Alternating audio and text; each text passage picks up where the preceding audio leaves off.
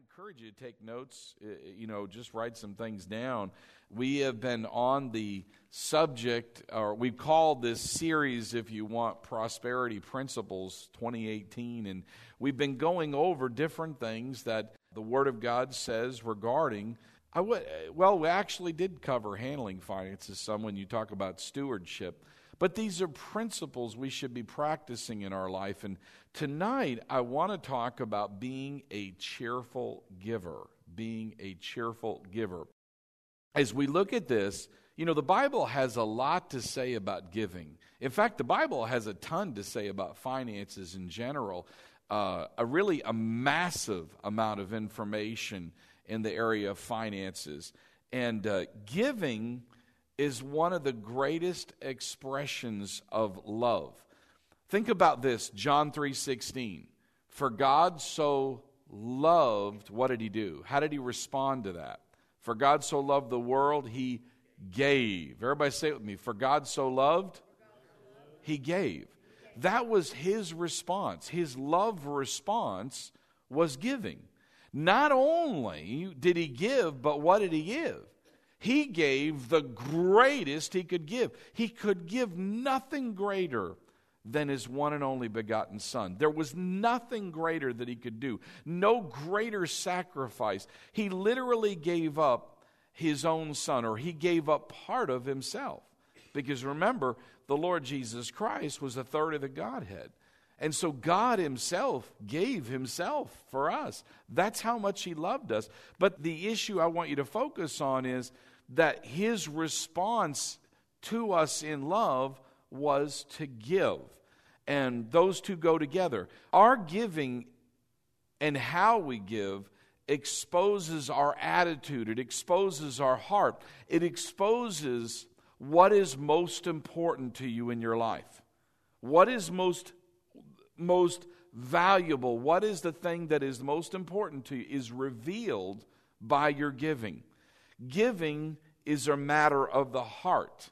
For example, we could uh, have an offering in church, and there are some, believe it or not, that would just throw something in the bucket.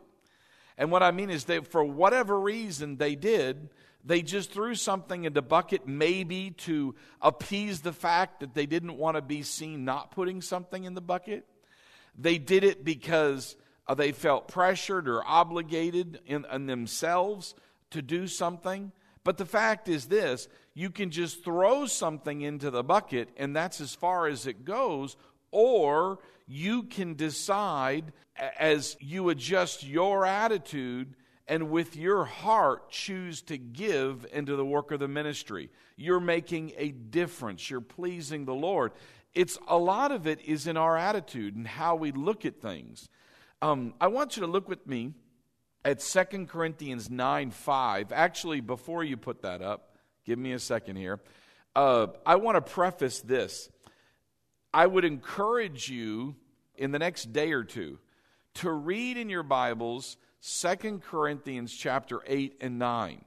2 Corinthians 8 and 9, the entire chapters are devoted towards giving. Everybody say giving.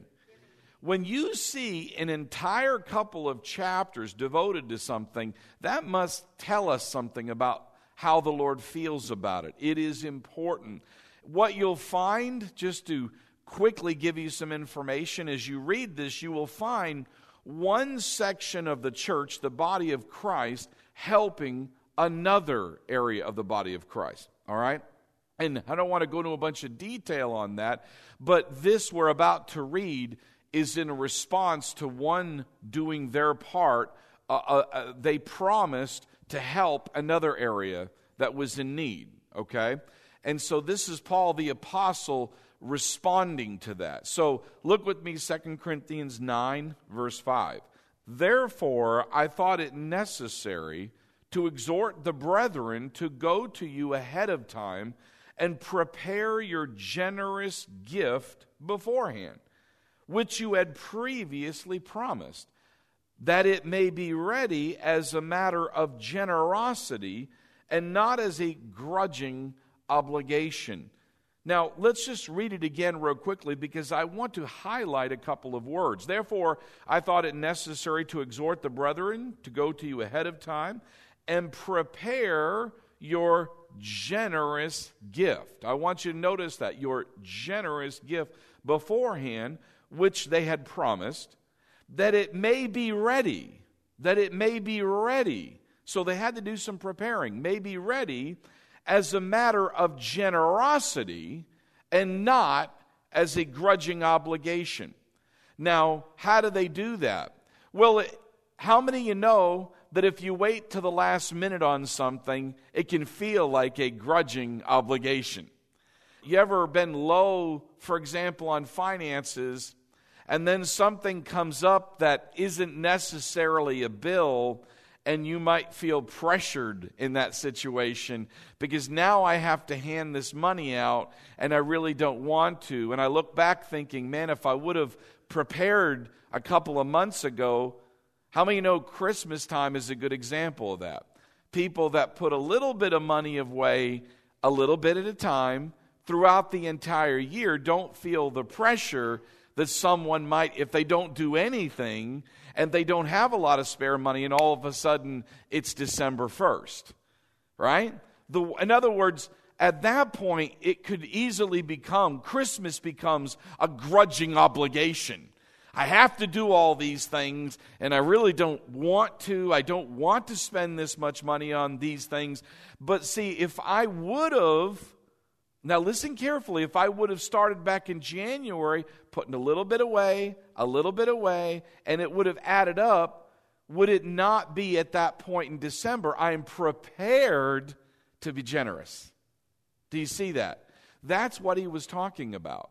He didn't want it to be a grudging obligation, he wanted it to be a, matter of the heart, being generous because I want to. It was a gift that was prepared. I was ready and willing to do this, okay? Now, this is important because that's what the Lord has for us, what He wants for us. Let's look at the word generously for a moment. Now, I looked up in the dictionary, and if you look up the word generously, it will say something like this Giving generously is giving in a way that shows a readiness to give more of something. So you're ready, you planned it, you thought it through. In other words, giving more than is necessary or giving more than is expected. Another way of looking at it is giving generously in a way that shows kindness or warmth to someone. In other words, it isn't something I have to do. I desire to be a blessing. I want to bless them. That's giving generously. Of giving generously is to give enough or more than enough in size or amount. In other words, having an attitude of plentifully. In other words, I want to I want to have more than enough for this. I want to give more than enough. I'm not just trying to get by with just what needs to be done, but I'm thinking, well, wouldn't it be wonderful for them to have more than they need? Okay? So I'm thinking above and beyond. That's that would be a description of being generous or a generous giver. Now, a description of a generous giver begins with the heart.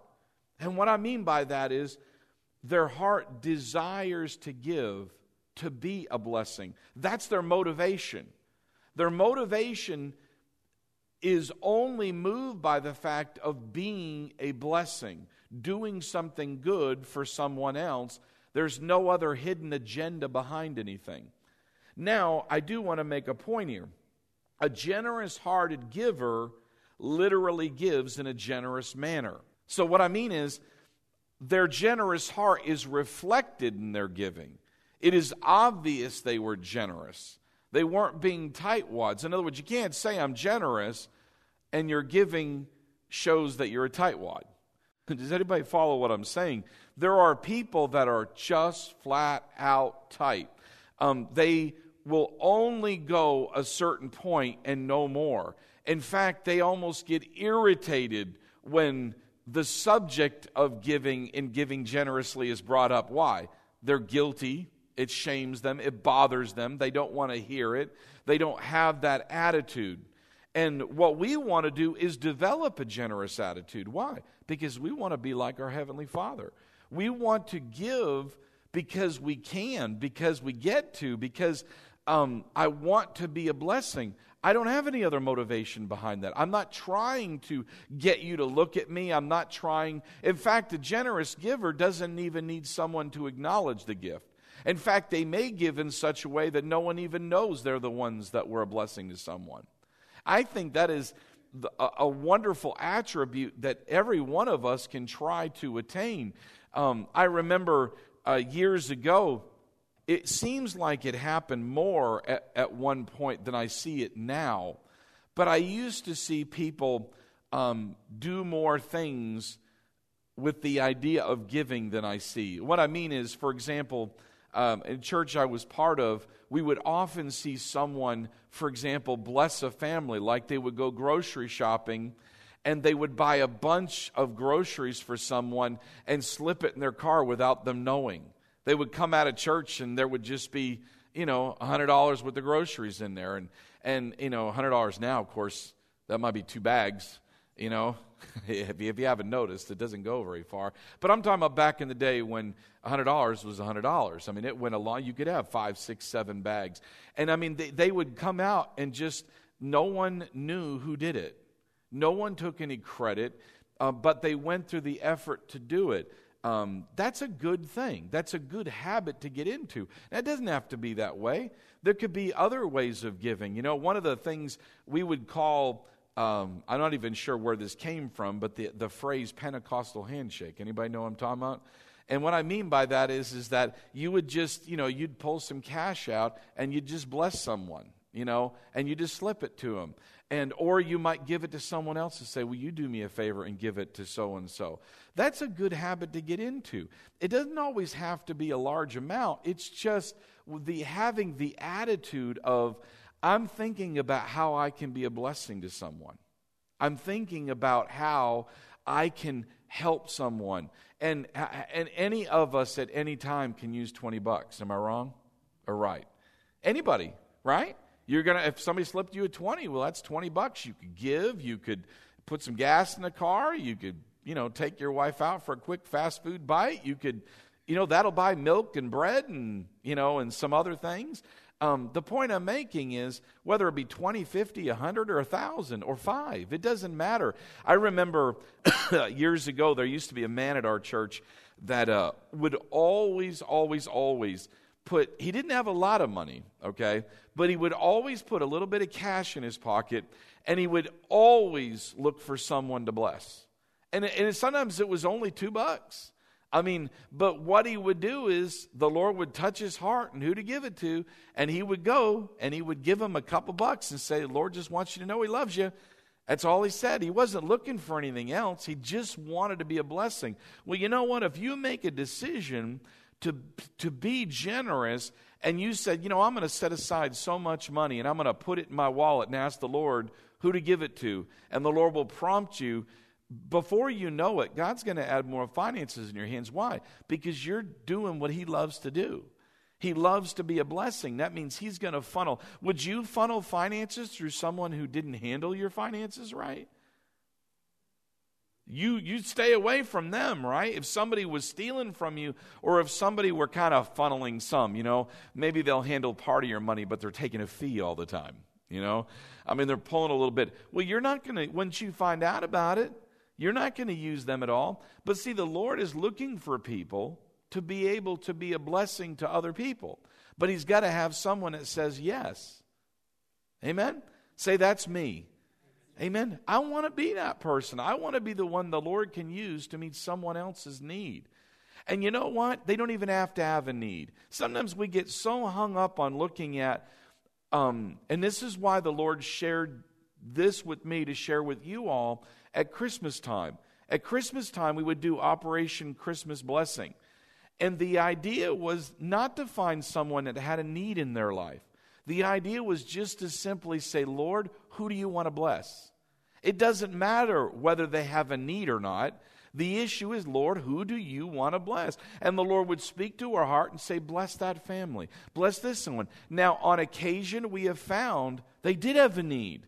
and the Lord blessed them. But I didn't concern myself with looking for the need. You see, if you focus on looking for someone with a need, you are going to be sadly disappointed sometimes, or you're going to be um, misdirected. You see, sometimes people can have a great need, but they don't look like they have a need. They dress really sharp. They drive a brand new car. They live in a nice house. What you don't know is the refrigerator's empty. You see, if you go by appearance, if you go by what you can see, could you not be misled? Many times you could be misled. So the best thing to do is what? Open your heart to the Lord and say, Lord, use me. I want to I, I want to be a blessing. And if you'll just allow the Lord to do that with you and you'll be willing and obedient, I'm telling you what, if you'll be consistent about it, he, he will he will keep on pouring it in your life so you can continue to pour it out. And guess what? Some of it's going to stick. He's going to add to you just to be a blessing to you because you're a good steward. How many of you found a good steward would pay him well? If he's do handling things right, you're going to do you're going to do right by him. It would be wrong not to take care of him. Well, the Lord, boy, I tell you what, there ain't no one who could do better than him blessing someone, all right? And so what we have here is this that generous heart is reflected in their giving. Now, there is a harvest to be expected when we give in a generous manner, okay? But that's not the generous heart's motivation. They're motivated by simply wanting to give out of a heart of love, out of wanting to be a blessing, and not because they're going to receive. Okay? That is a simple adjustment in heart. There are many that give only because they believe they're going to get a big harvest. And I just don't think that's the right heart and attitude.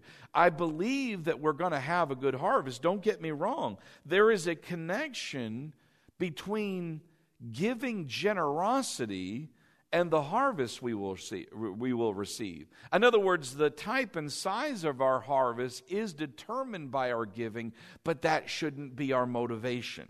Okay? Our motivation should be a heart of love that wants to be a blessing. Let's look at a couple scriptures here along those lines. 2 Corinthians 9 6 says, But this I say, he who sows sparingly will also reap sparingly. And he who sows bountifully will also reap bountifully. Now we know the Word of God says what? You're going to reap what you sow. This is telling you that the size of the return, the type of the return, is determined by how you sow. If you sow tight fisted, in other words, you're able to give considerably more, but you're tight fisted about it, you're always holding back, that is the way you're going to reap. You are going to reap, but you're going to reap it the same way. And if you're generous, if you're abounding, if you're bountiful towards giving, then that is exactly how it's going to come back to you the same way. Well, I don't know about you, but the latter sounds better than the than the first one, right? I would, how many of you want someone to give to you generously? Right? You don't want them being El Cheapo. You want them being a blessing. Guess what? The return is greater than the gift. The return is greater than the gift. So my attitude is well, then why not be generous? If I'm going to receive anyway, if it's going to come back to me, um, then I might as well see it come back generously. Now, let's see what Jesus said about that. Luke 6 38. Give, and it will be given to you. That is a law, isn't it? That's a spiritual law. That is a command um, here, but it's also a spiritual law. You reap what you sow. In other words, if you sow seeds, you're going to reap. He said, Give, and it will be given back to you. Now, he shows us how it's going to happen. Notice carefully good measure, pressed down, shaken together, and running over will be put in your bosom. Now, how many of you like that idea, someone giving to you that way? What I mean, what does that mean? They're giving in a generous way. In other words, good measure. All right? Think about that. That it's being pressed down and it's being shaken together. So what's happening? More can fit in, right? In other words, every little little space of air is being filled in with blessing, and that is how it will be given to you. That is how it will be passed on to you. Now, there is a uh, part of this, though, we must do in order for that to happen. Notice what Jesus continues with. For with the same measure that you use, it will be measured to you. Now, if we take a measuring cup, just a measuring cup, we can pour so much into it, right? If it's a one cup measuring cup, how much fluid can we put in there? Can anybody tell me? Eight ounces, right? You can't put nine, can you? Right? If you're going to fill it to the brim, it's eight ounces, all right? But let's say I'm capable, uh, let's say I have 500 gallons, all right? If I measure it out, I'm going to give one cup. Is that giving with a large measuring cup relative to what I have available to me? Do you see that? It's not the amount. It's not the amount. It's what's left over. Okay? It's what it's what resources I have available to me. If I have a thousand dollars in my wallet and I give five dollars is that measuring with a small measuring cup or a large one? We would all agree it's small. You know what I'm saying? Now, is it up to you to give? God's not forcing you, so it's all on you. But here's the beauty of the thing if I will measure my giving with a large measuring cup, how is it going to come back to me? The harvest, member, is bigger than the seed sown. And that harvest will come back to me in the manner in which I sowed. So if I'm El Cheapo when I sow, what's the manner of the harvest going to come back to me? El Cheapo. Okay? Even though it's better than what I sowed, it's still not what it could potentially be. Y'all see that? Well, it doesn't take a brainiac to realize wait a minute now, would I want less or do I want more? right? So, why not sow with a generous heart? Why not sow generously? Not being motivated by the return, but being motivated by being generous for the sake of being generous. Yet at the same time, how is it going to come back to me? with that same attitude. Can you see that? Very, very important for us to get a hold of. Some of you may in times looked and said, Wow, I think I ought to be seeing more blessing than I am. Like you have an increase, like you should over a period of time. Well, then you should evaluate Am I still sowing with the same measuring cup I have 10 years ago? You know, some people get it and they're thinking, this is how much I give. All right? 10 years later, they're still doing the exact same amount. How many of you know that the cost of living has gone up? Right? Five bucks ain't five bucks like it was 20 years ago. Right?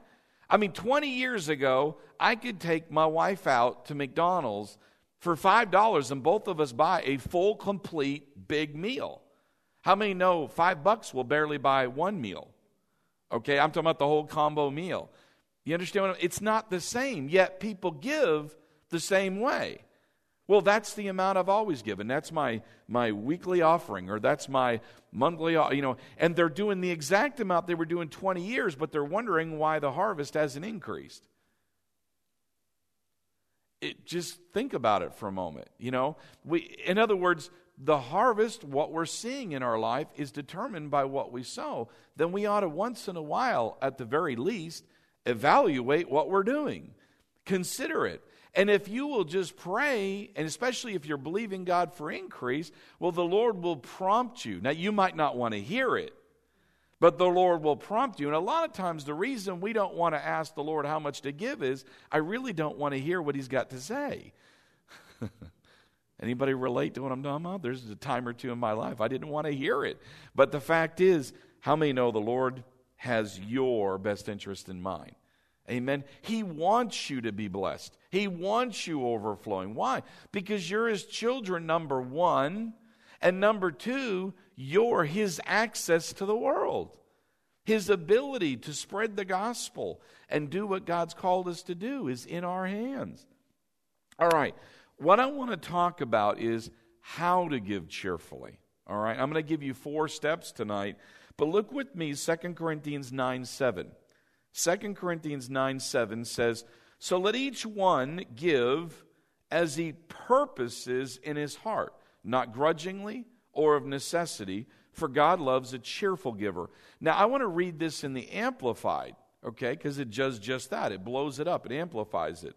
2 Corinthians 9 7, the Amplified says, Let each one give as he has made up his own mind and purposed in his heart not reluctantly or sorrowfully or under compulsion, for God loves. He takes pleasure in. He prizes above other things and is unwilling to abandon or to do without a cheerful, joyous, prompt to do it giver whose heart is in his giving. Notice God's heart revealed in here and God's attitude towards our giving generosity.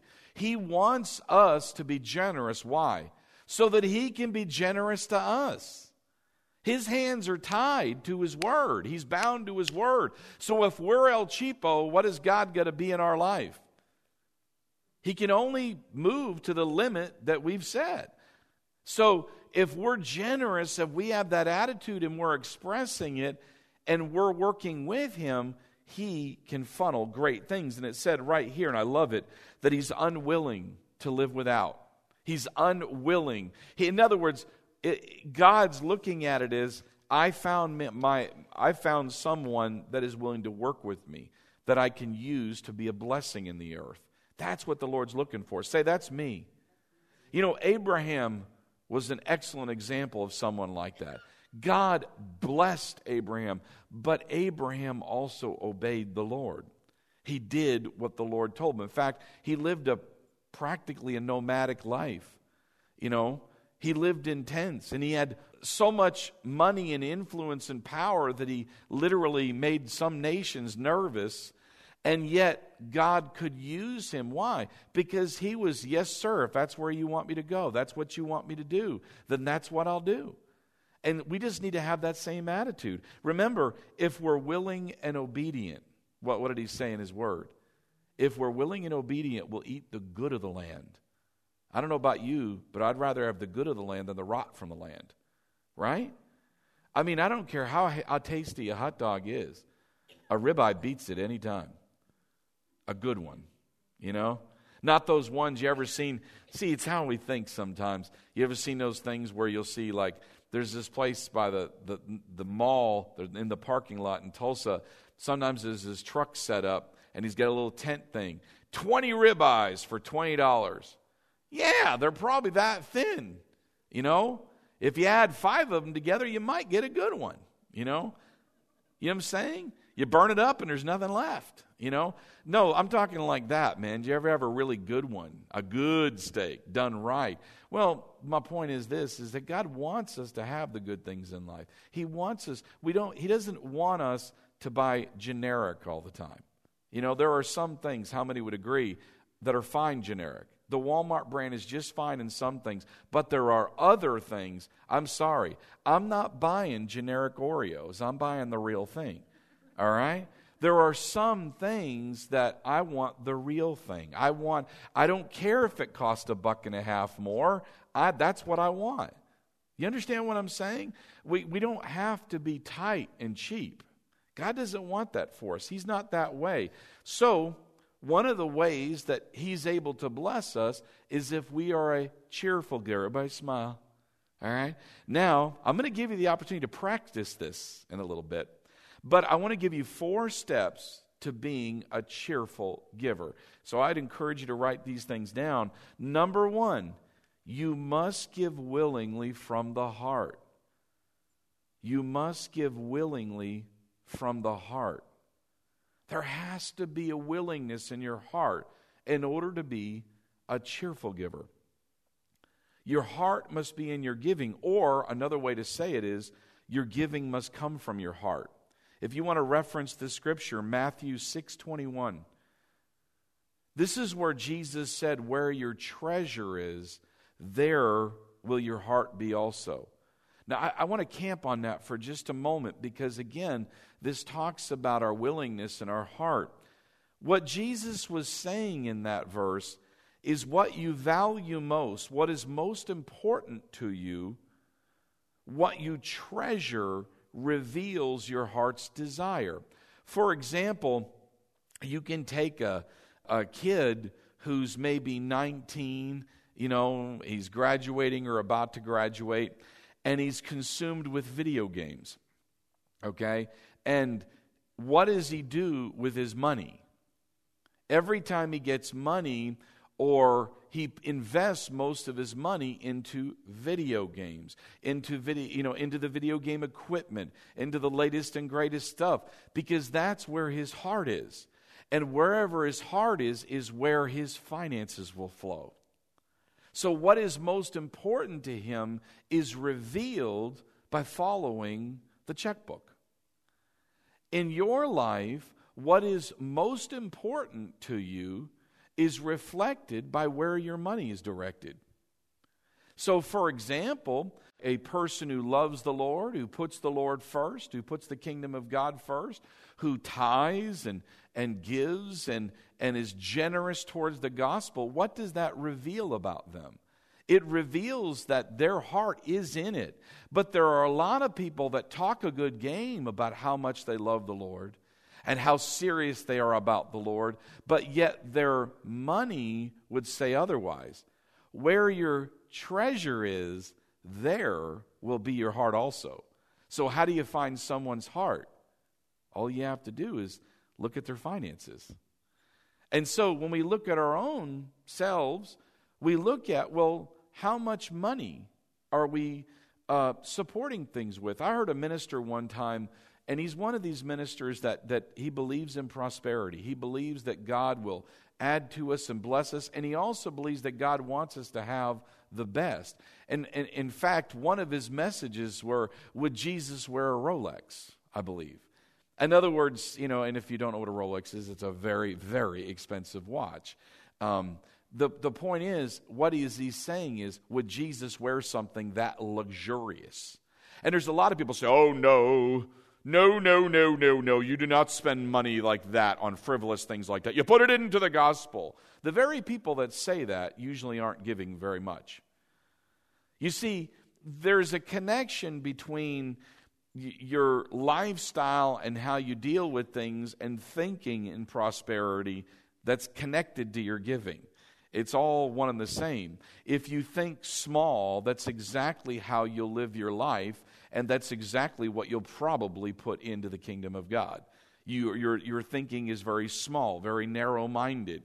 You're, you're cheap, you're tight in that particular area. Now, you're not tight in all areas because guess what? Your money's going somewhere, isn't it? Maybe it's going into your belly.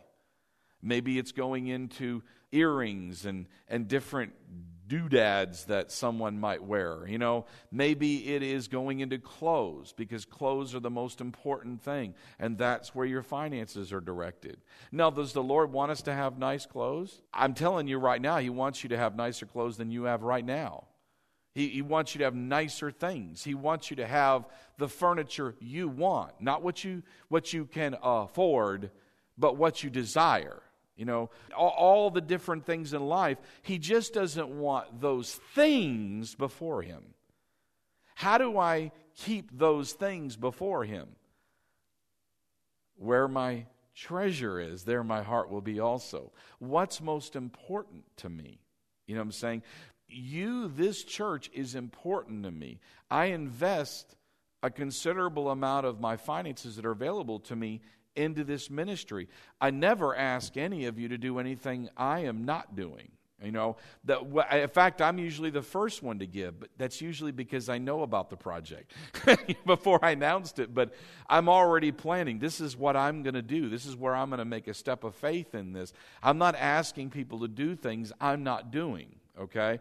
But the fact is, if the things of God are important to me, will that not be revealed in my finances? Where my treasure is, there you'll find my heart. Now, when it comes to giving and being willing to give, can you see the connection to your heart? You see, your heart and your checkbook are connected. What's most important to you is revealed by where your finances are directed, what's going on in your life. Now, as I was mentioning about that preacher, he had been criticized many, many times for um, preaching that prosperity gospel that God wants us blessed, He wants us successful, and He's living it. Okay, and what I mean is, I know I, I know some things that he shared about some things in his life about where God took him from, some hit guy in the backwoods of some literally um, trailer in some uh, I can't remember what it was, Kentucky, Tennessee, or someplace like that, you know, out in the backwoods somewhere, poor and always lived that way and was raised that way, to, to having a worldwide ministry that God is using. And God has blessed him personally. And someone got to him and started digging him and picking on him. And he said, I tell you what, I'll, I'll give you the percentage of what I'm giving into the kingdom of God. And then you give me the percentage of what you're doing, and let's see where they're at before we judge one another.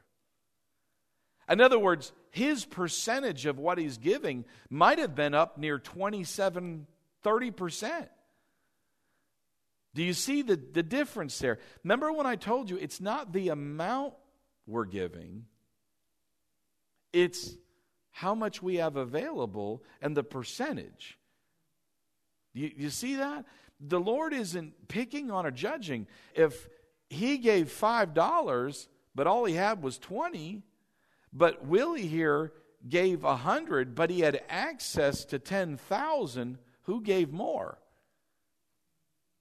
In the mind of God, you gave more, you gave bigger, relative. That doesn't necessarily mean, guys, that God is basing and looking at things in our own individual life. We're the ones that have to look at that. But the point I'm making is in order to be a cheerful giver, we must be willing from the heart to give we want to give. We're motivated by wanting to be a blessing. All right? Number two, you must not give grudgingly. You must not give grudgingly. A question to ask yourself, and I believe we've all been there a time or two, is this Am I reluctant to give? am I reluctant to give? In other words, am I resentful towards giving? Am I resentful towards giving? Is there an unwillingness on my part towards giving? I really don't want to. In other words, let me say this another way. If there was a way out of giving, I wish it was presented to me.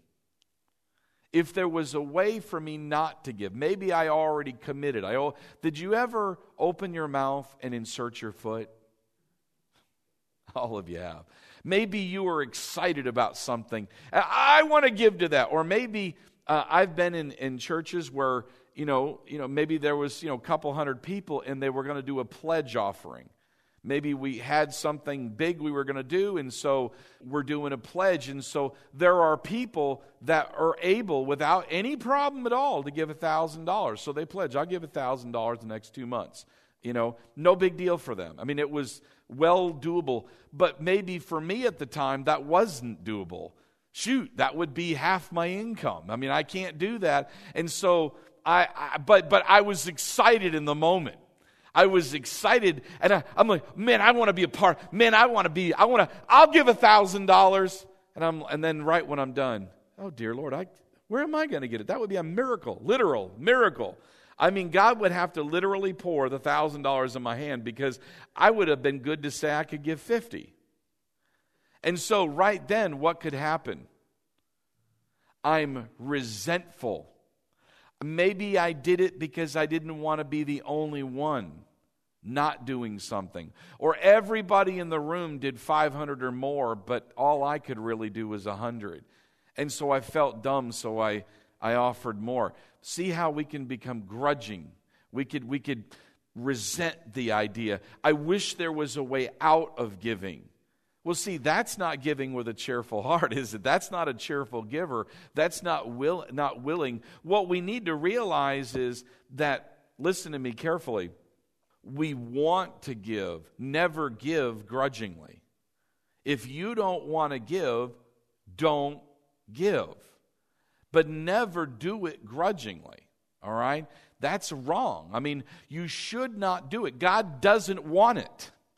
And I know that that may seem foreign for some preachers to actually say, but this one's going to say it. If you don't want to give, then please keep your money. I don't want it. God doesn't want it. Would you want a gift that someone gave you for your birthday and they told you, here's a gift? I didn't want to give it, but here you go. I felt like I had to. I didn't want to be the only one in the room not giving you a gift. Would you want a gift like that? what would you say to that person? I got a few choice words, but I just say, keep it. You know what I'm saying? Keep it. I don't want your gift. If you don't want to give it to me, then don't give it to me. Well, what makes you think our Heavenly Father is any different? Right? He doesn't want a gift that doesn't come from your heart. He doesn't want a gift that you weren't willing to give. And so we need to remember look at your heart. Okay? Judge yourself. Look at where you're at, but never give grudgingly. Now, thirdly, number three, you must not give of compulsion. You must not give of compulsion. And this is a big one.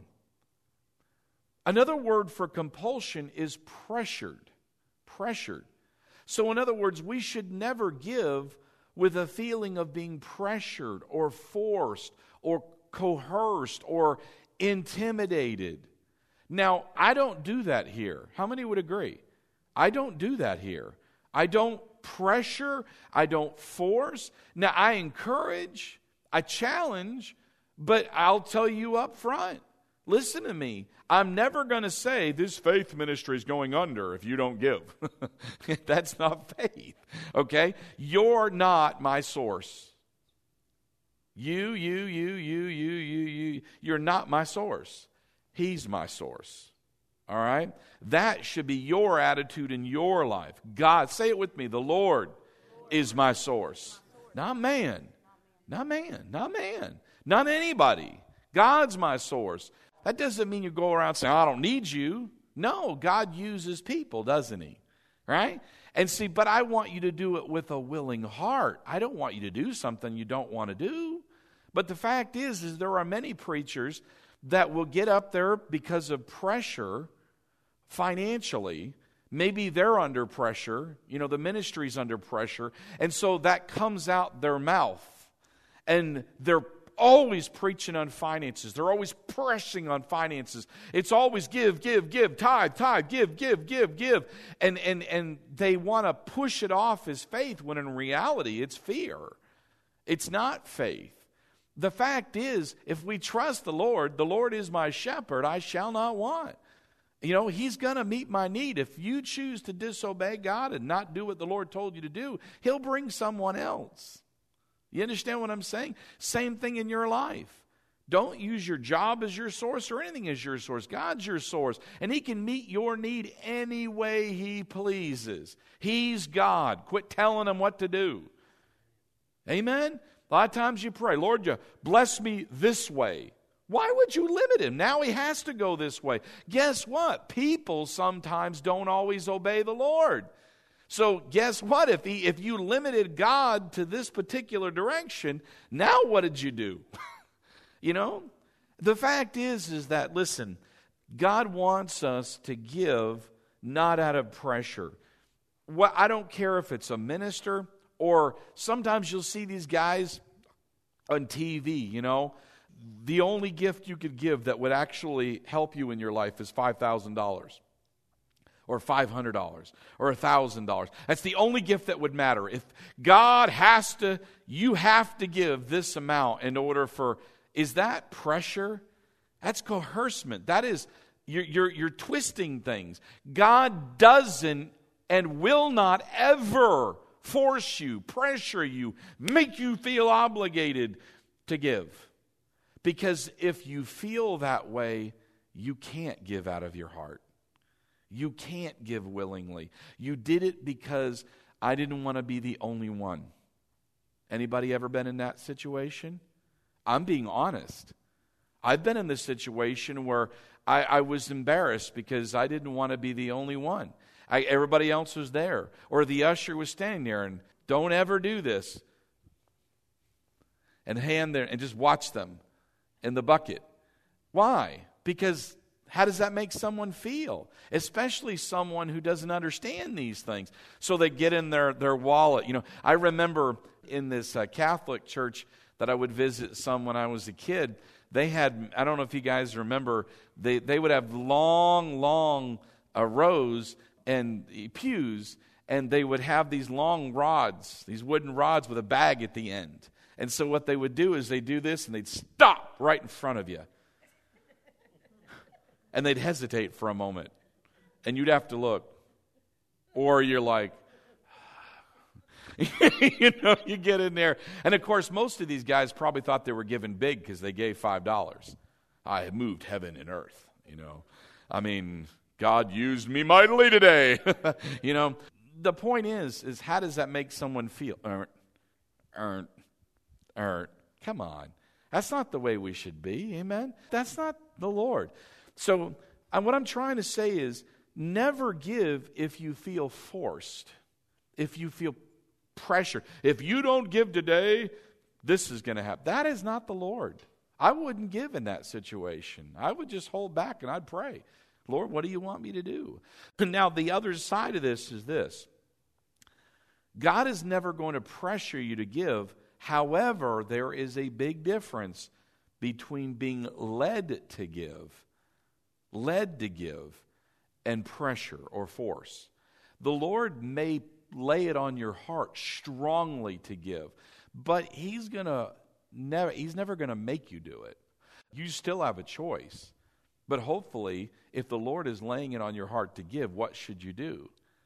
If we love the Lord, no matter what he says, I don't care if I have to borrow the money. If the Lord is telling me this is what He wants me to do, then bless God, I'm going to be a good steward and I'm going to do it. And on top of that, if the Lord is asking me to give something extra big or special, then He must have something supernatural in mind for me. Right? In other words, if He's asking for my last dollar, so to speak, my last hundred, and, and I know it's Him, and I'm like, I'm, I, then I'm going to do it joyfully, knowing He's got something special planned for me. He's got maybe that giving, that obedience will open a door over here for a new job. You know what I'm saying? Or something supernatural just around the corner. It may not be the next day, it may not be that day. But I guarantee you this I know in my own personal life, Lord has never disappointed me. I mean, I, I have given. until there was just nothing left to give when the Lord had prompted me and I knew, and I, and I, this is back when I had kids at home, and I don't know about you, but my wife did not have to call and tell me we need milk and bread.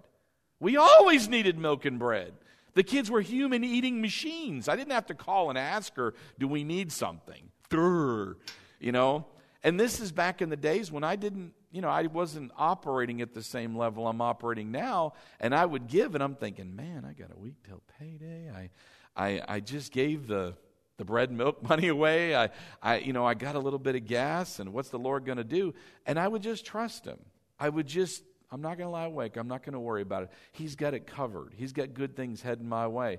And, and all of a sudden, something supernatural would happen in some fashion or form every single time. Every time. Every time. Say, the Lord is good. All right, real quickly. Number four, you must give cheerfully. You must give cheerfully. The Amplified Bible says to give thoughtfully with purpose. I like that. Thoughtfully with purpose. In other words, purpose in your heart to give cheerfully, joyously. Consider your heart in your giving. Purpose to give. Let me say it this way I don't have to give, I want to give. I don't have to give, I get to give. I get to be a part of something. There's a whole transference that takes place when we think that way, when we have that attitude in our heart. It's a joy to give. I don't, I'm telling you guys, offering is my favorite time. My favorite time. I love it. Why? Because I get to express my heart in such a real way to the Lord. I get to show Him I trust Him. I get to show my love to Him and honor Him and my faith in action. It's a great time. It's a wonderful time. But I remember when I was younger and I didn't know some of these things, sometimes I was, oh, the offering because I didn't understand these things. I didn't know these things at the time. But praise God, I love to give. Listen, a cheerful giver is someone who enjoys giving from their heart. It's a blessing to them. They don't give to get, they give for the simple joy of giving. And that is God's heart. That is who He is. In other words, I just want to be a blessing. Now, listen real quickly. A cheerful giver has positioned themselves for blessing they will reap in the same manner that they gave. They have placed themselves in a position or a place for God to bless so that they continue to give. God's not looking for the complainer at heart, He's looking for the willing heart. The willing heart that takes action. Not just someone saying, I talk a good talk, but they literally, He can see it. Amen? That's one of the reasons I love to, to give. So, with all this being said, real quickly, what is the benefit of being a cheerful, joyous, generous giver? Real quickly, look with me. 2 Corinthians 9 8. If we've done it, God is able to make all grace abound toward you. That you, everybody say that me. All right, this is what we're talking about. That you, always having all sufficiency in all things, may have an abundance for every good work. That means I got every need in my life met and I got more than enough. Amen. Now let's look at the amplified, same verse, 2 Corinthians 9 8. And God is able to make all grace, every favor and earthly blessing come to you in abundance, so that you may always and under all circumstances, and whatever the need, be self sufficient, possessing enough to require no aid or support, and furnished in abundance for every good work and charitable donation. Man, I tell you, that's good news. Amen. No help from anyone. God's my source. I have more than enough, and I can give into every good work. Say it with me. That's me. That's me. Say, I give, I give. And I'm able to be a blessing.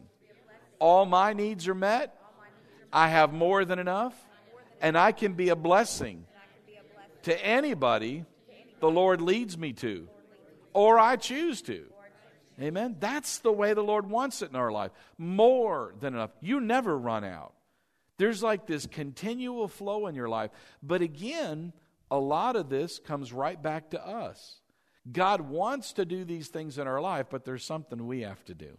We have to act on the word. Amen. Say this with me I am a cheerful, prompt to do it, joyous giver.